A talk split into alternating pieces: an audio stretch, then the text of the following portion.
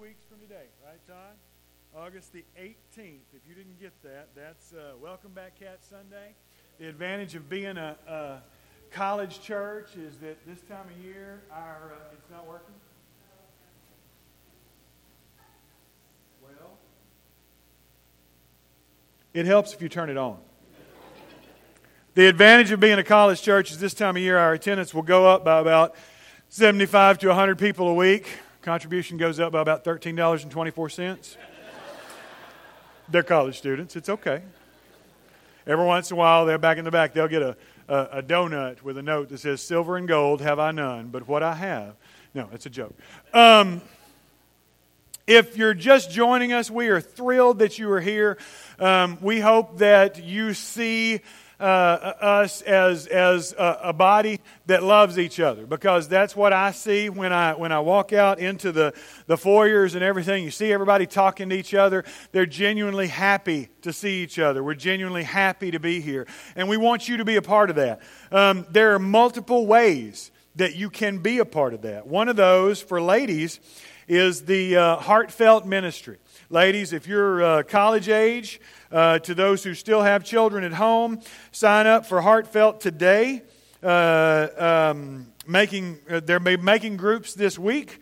Um, and then August the 25th, there will be a big reveal and luncheon of what your groups are. And this is a really cool ministry for the ladies of this church. If you are a, a lady that wants to get connected to other women, this is a great way to do that. You, you share in your lives, you share in your, in your joys and your struggles, and, and it brings women of all ages and all walks of life uh, together. And so that is an awesome opportunity. Um, you can sign out for those, sign up for those out in the hub. Also, we're getting close to the time when we roll out our share groups. Um, and so we'll give you more information when uh, sign ups of those. But if you uh, have thought about leading or hosting a share group, um, please see Wes Altum. Wes is uh, coordinating some of that this year. And so um, just, uh, you don't have to physically talk to him. You can send him an email, you can send him a text, um, and he'll get in back in contact with you what that entails. Um, we're going sh- we're to shake things up this year, and, and uh, share groups are going to be a little bit different. And so they're not all going to look the same, and that's okay. And so maybe if you've always thought, well, I'd like to do my share group like this, this is your opportunity. So jump in on that, and we'll get back to you when, uh, when sign-ups are for those. That is an awesome opportunity for you to uh, connect. Um, also, uh, we have S&T tonight um, 5 p.m. right back here. Um, if you haven't come to an S&T, S&T stands for Sunday Night Together. Um, and there will be a, a, group of us who come back together tonight. Uh, Sloan Curtis and some of the college students are going to be uh, in charge of that tonight. And so that will be an awesome opportunity for, uh, for you to hear what's going on in, in their world and uh, hear their perspective. And so I, I hope you'll uh, make plans to come back for that. Finally, um, you know, we talked about the clothing giveaway and all the things this church does. We also have a great relationship with the Department of Family and Protective Services.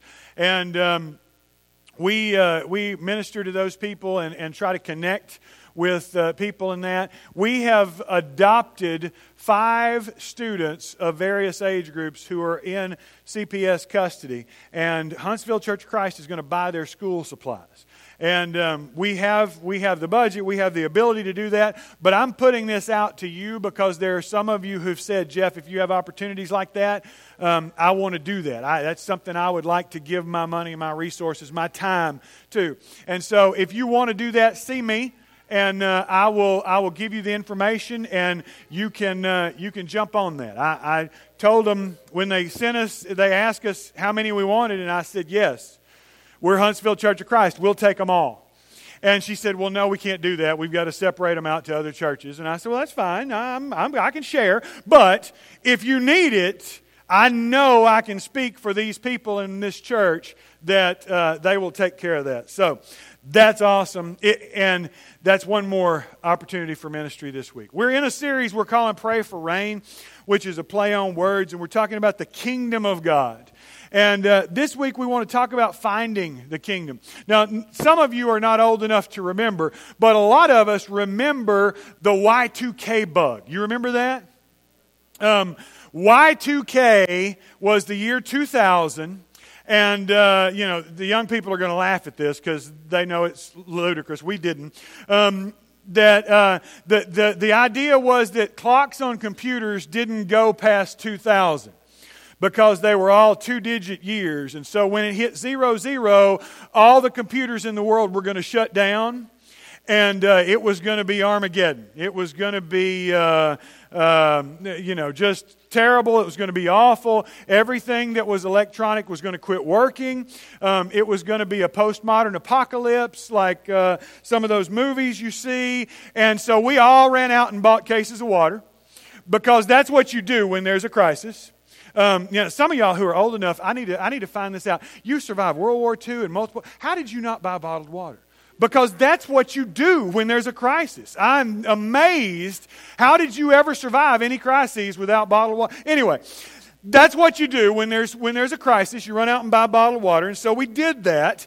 And um, of course, it the world didn't end. The, the, the Y2K bug was just a gnat, and, and it was swatted, and we moved on.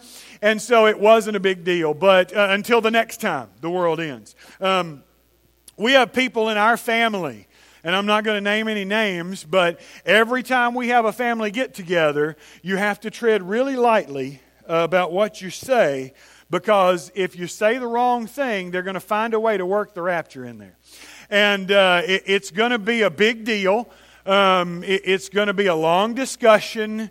And, uh, you know, we often, when, when these people go to sleep after Thanksgiving dinner, you know, I want to run out and everybody leave their clothes there and just let them freak out when they wake up. But that's just the weird way my mind works. I'm not going to actually do that, Grandma. Um, but, uh, you know, they can find a way to work it into anything. Did you hear the, the cattle got out on 1488? Well, you know, seven is the number, uh, and it starts like that. But anyway, that's neither here nor there because there's some people who are just obsessed with, with the coming of the end of the world, with the kingdom. In 2011, do you remember Harold Camping? Do you remember that name? 2011, May 21st, was going to be Judgment Day. It was going to be, uh, that was when the world was going to end. Christ was going to return. Um, Harold Camping was the guy who convinced his followers that, that he had billboards all over the place.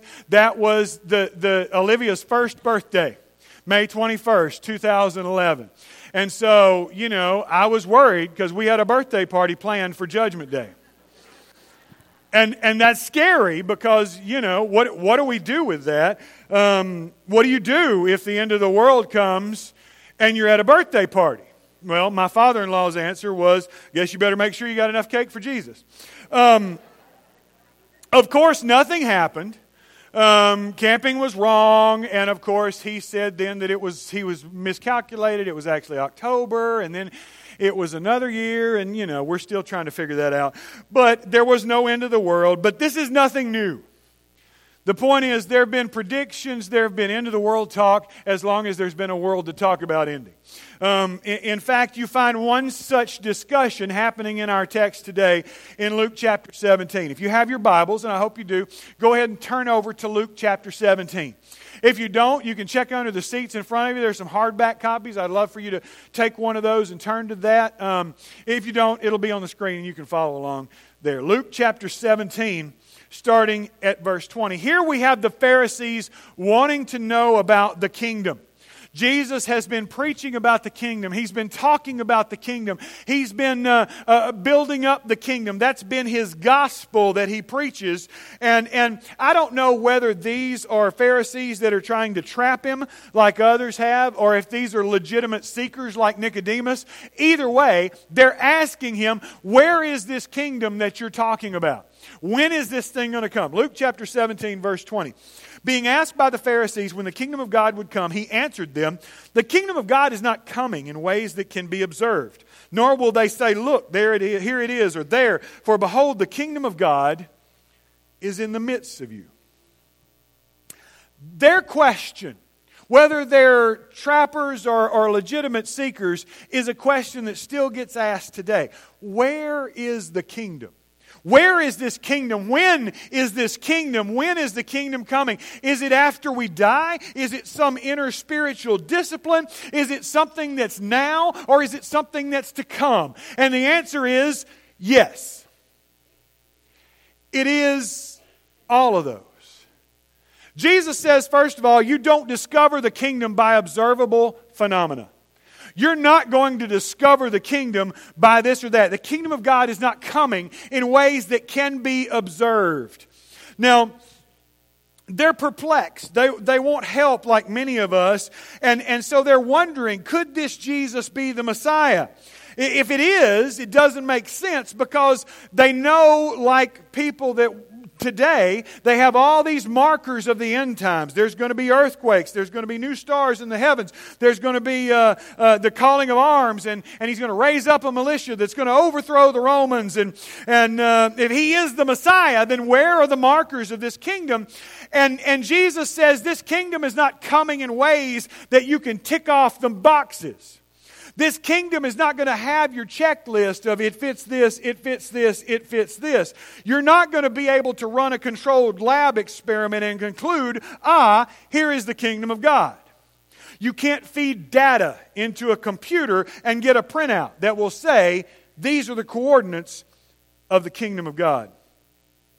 When I was a youth minister, one of my students' favorite games was whenever we would go on trips, we would stop at a border when we were traveling and we would stop on one side of the border, like coming back from, we went to camp in New Mexico, we were in the panhandle, and we would stop at the border of New Mexico on the New Mexico side, and they would all get out of the van, and then they would run, and I would pick them up on the other side.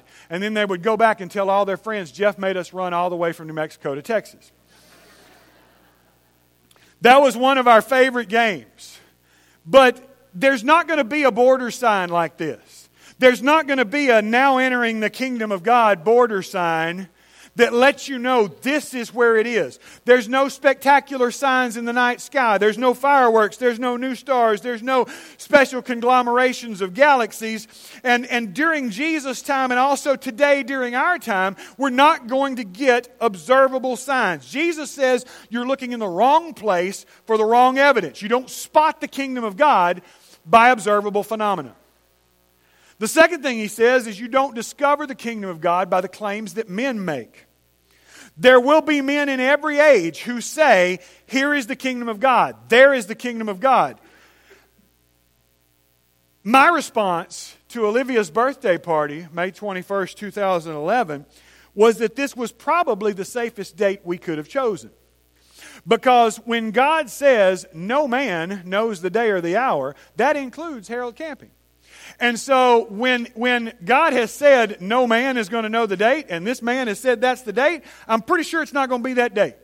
Now, it could be the day before, the day after, but, but that date ought to be pretty safe. So, where is the kingdom? That's the question that we're asking.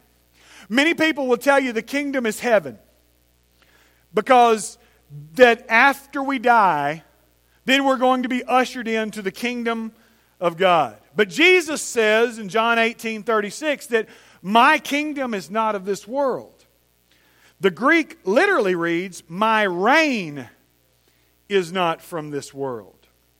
Because later he's going to say, My kingdom is from another place. Literally, the sentence reads, My reign is not from here. Jesus is speaking not of the location of his kingdom, but the authority of his kingship.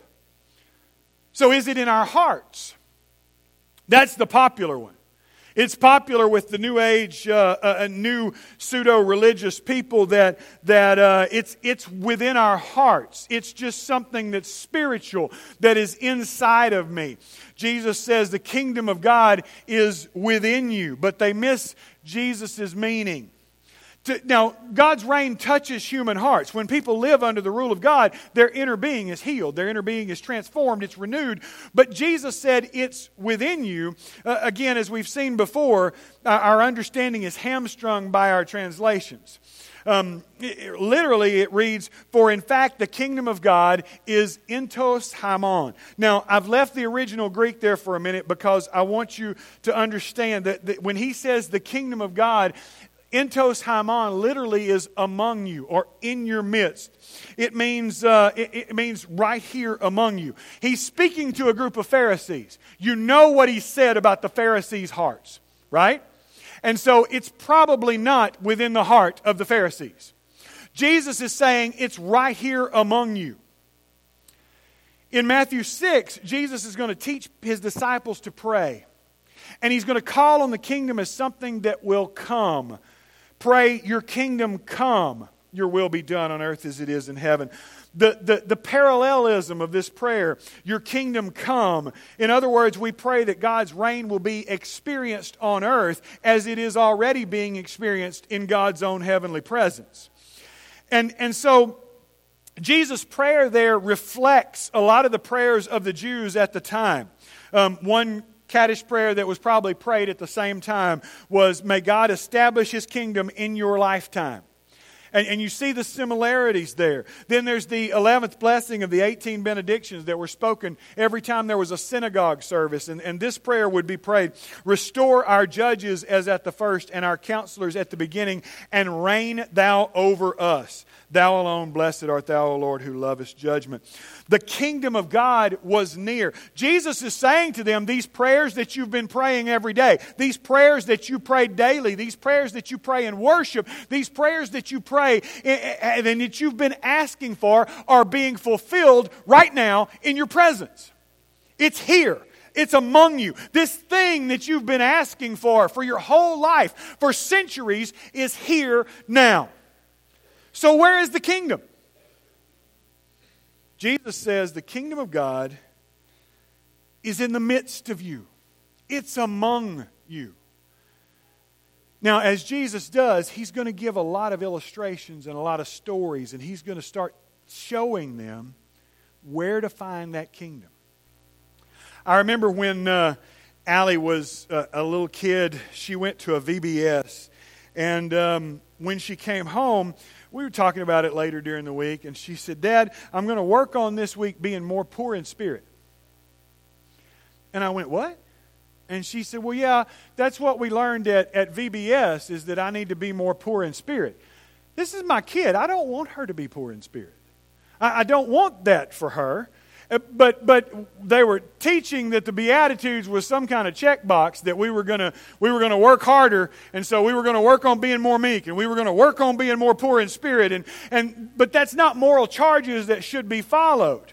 The, Jesus wasn't saying that we should be poor in spirit. He says the poor in spirit are blessed. Uh, his message is not a moral checklist. Jesus is telling us this is the kingdom that's within that's among you. It's located among the poor in spirit. So your job isn't to be poor in spirit. There are plenty of people who are already poor in spirit. See, Christianity isn't about being better. It's not fundamentally about morality. It's about learning to see to see the kingdom the way God sees the kingdom. That's what Jesus said over and over and over. The kingdom is near, the kingdom is at hand, the kingdom is in your midst, the kingdom is small and unnoticed. It's like a mustard seed. It's small and unnoticed. It's hidden like a treasure in a field. The kingdom is right in front of you. It's right here. It's right now. It's the desperate. It's the weeping. It's the gentle. It's those who are, who are lusting for justice, who are compassionate, who are pure, who are peacemakers, who are persecuted. This is a picture of the kingdom. But we're not looking for that. We get sidetracked and we look for the kingdom of the world the strong, the proud, the self confident, the independent. And, and we at, at Huntsville Church of Christ are striving to be a kingdom church. We want to be a church that is full of kingdom people and about kingdom business. That's what went on here yesterday.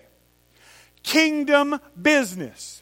And, and those people who came in the door, the marginalized, the, the poor in spirit, the desperate, those without hope or without help who were looking for just a little something to help them get through. That's kingdom people. That's the kingdom that Jesus says is right here among you. Your problem is you can't see it. That's what he's saying to the Pharisees. You got to learn to see the kingdom the way God sees the kingdom. There are too many churches today that are worried about the kingdom of this world. They're worried about the popular, or they're worried about the rich, or they're worried about the powerful or the influential. There are other churches where the kingdom is a production and it's a big show that you come see and then you go home and everything's great. Or, or there are other churches that, that are just religious airport terminals and everybody's sitting on benches waiting for their boarding pass to be called so that they can go to the kingdom. But Jesus says none of those are it. It is right now as much as it is yet to come. That's hard for us to understand. It's right now, but it's also yet to come. When I finished school at ACU, I was thrilled. I was not a big fan of school. Um, I, I, was one of those, what they call non traditional students. You know what that means? That's a college word for old. And um, I, I, went back later in life and I, I was about finished. It was May. I was done. I was going to walk and I got this note that I needed to come see my advisor because I was three credits short. Right? No, it gets better. Three PE credits. That's right. So I had to take a Maymester course, a Maymester PE course. Now, in Maymester, you don't get any of the cool courses, you know. They had bowling and, and, and golf and all these cool courses during the year. In Maymester, you got pickleball.